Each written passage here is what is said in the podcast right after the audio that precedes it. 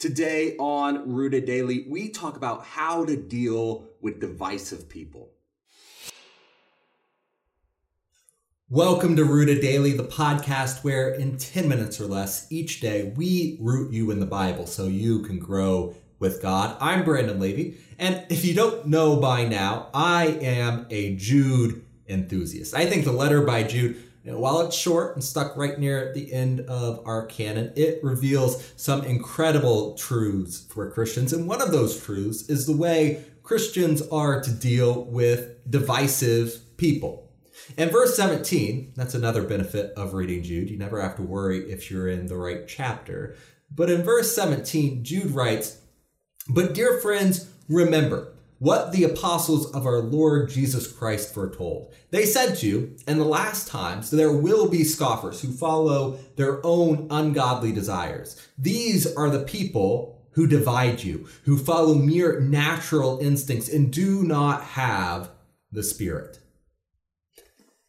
The devil is intent on dividing people because when we are divided, we can't belong to God. That's what James writes in James chapter 4 when he says, What causes fights and quarrels among you? Don't they come from your desire that battle within you? You desire, but you do not have, so you kill. You covet, but you cannot get what you want, so you quarrel and you fight. You do not have because you do not ask God. When you ask, you do not receive because you ask with wrong motives, that you may spend what you get on your pleasures.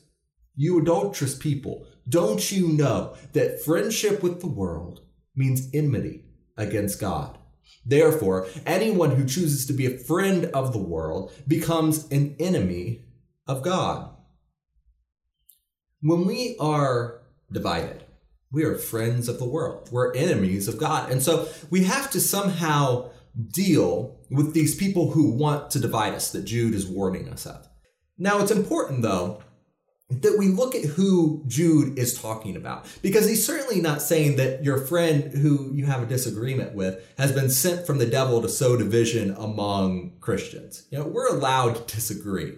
But that's not what Jude is talking about here. If you look up to verse 3 in Jude's letter, he says, Dear friends, although I was very eager to write to you about the salvation we share, I felt compelled to write and urge you to contend for the faith that was once for all entrusted to God's holy people. For certain individuals whose condemnation was written about long ago have secretly slipped in among you. They are ungodly people who pervert the grace of our God into a license for immorality and deny Jesus Christ, our only sovereign and Lord.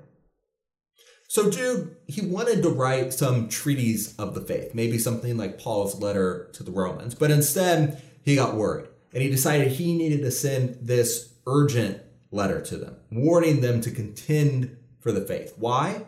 Well, because ungodly people had slipped in who denied the sovereignty of God and they were seeking to divide God's people. And these aren't other Christians who you have a simple disagreement with. These are people who have eroded the very foundation of the faith, taken their roots out of scripture and made themselves sovereign and in control of their lives instead of God. In verse 12, Jude calls them out, saying, These people are blemishes at your love feast, eating with you without the slightest qualm, shepherds who feed only themselves. These people, they're divisive because they care about themselves first and only. They don't care about you and they don't care about God. As Jude puts it in verse 19, they follow mere natural instincts and do not have the Spirit. Ephesians 1:11 Paul writes, "In him we were also chosen, having been predestined according to the plan of him who works out everything in conformity with the purpose of his will, in order that we, who were the first to put our hope in Christ, might be for the praise of his glory. And you also were included in Christ when you heard the message of truth, the gospel of your salvation. When you believed, you were marked in him with a seal, the promised Holy Spirit, who is a deposit guaranteeing our inheritance until the redemption of those who are God's possession, to the praise of his glory. For the saved, the Spirit is our mark. We have a seal guaranteeing our inheritance. But these godless people in Jude, they're without the Spirit and, and they are not saved. They are not Christians.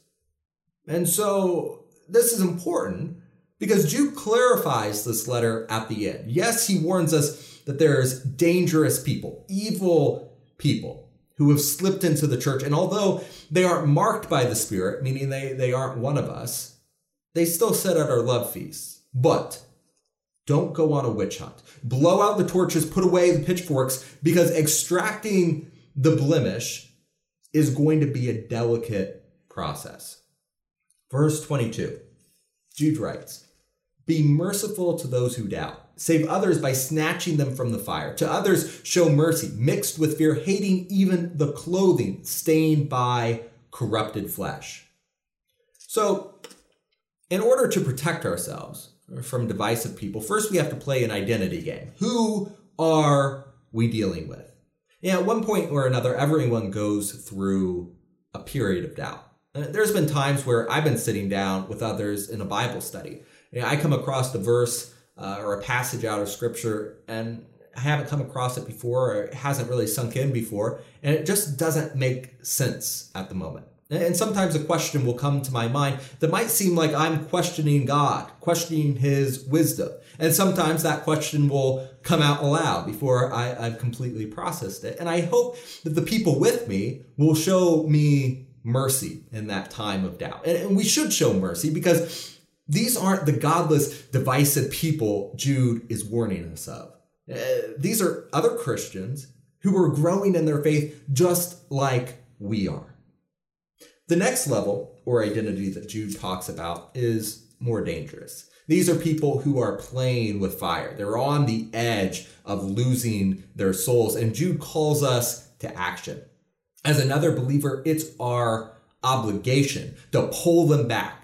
And we pray that someone will love us enough to do the same when we get too close to the flames. The final group that Jude mentions is the closest to the godless men that we need to defend the church from. And even still, Jude asks Christians to show them mercy, but also fear. Don't even touch their clothes because they've been tarnished with sin. So, first, to deal with divisive people, we have to identify them. Some we need to work with, grow together, showing mercy and love. But for others, we should get away from them. Don't even touch their clothes. They're dangerous. Second, we must recognize that we cannot overcome division alone. Verse 20 and Jude, Jude writes, But you, dear friends, by building yourselves up in the most holy faith and praying in the Holy Spirit, keep yourselves in God's love as you wait for the mercy of our Lord Jesus Christ to bring you to eternal life. When we are threatened by divisive people, the answer always has to start and end with the only thing that can unify everyone, regardless of our country or language or color or politics. When we root ourselves in the Bible, when we grow with God, we are on the narrow path to eternal life. Verse 24 ends Jude saying just that. To him who is able to keep you from stumbling and to present you before his glorious presence without fault and with great joy, to the only God our Savior be glory, majesty, power, authority through Jesus Christ our Lord before all ages, now and forevermore. Amen. Christ is the only one who can allow me to come before God faultless. To him be the glory, majesty, power, and authority. So, to overcome division and divisive people, we first have to identify them. If someone is willing to go to the Word of God and rely on it and rely on the sovereignty of Christ, then we can work together. And we may not always agree, but we both know what's important. Second, we have to allow Christ to unify us. We can't unify ourselves because we're each working from our own subjective presuppositions. It's only when we accept the absolute word of God that we can remain undivided against all threats. That'll do it for this episode of Rooted Daily, and I'm looking forward to sitting down and talking with you next time. Hey, thanks for watching this episode of Rooted Daily. We're praying that you're growing with us as we study the Bible and use God's Word as our only foundation. If you appreciate this content and want to make sure that others see it, subscribe to the podcast on your favorite app and hit the share button. Most importantly, if you're ready to take the next step, repent, be baptized, and hand over your life to Jesus, shoot me an email to brandon at rooteddaily.com right now.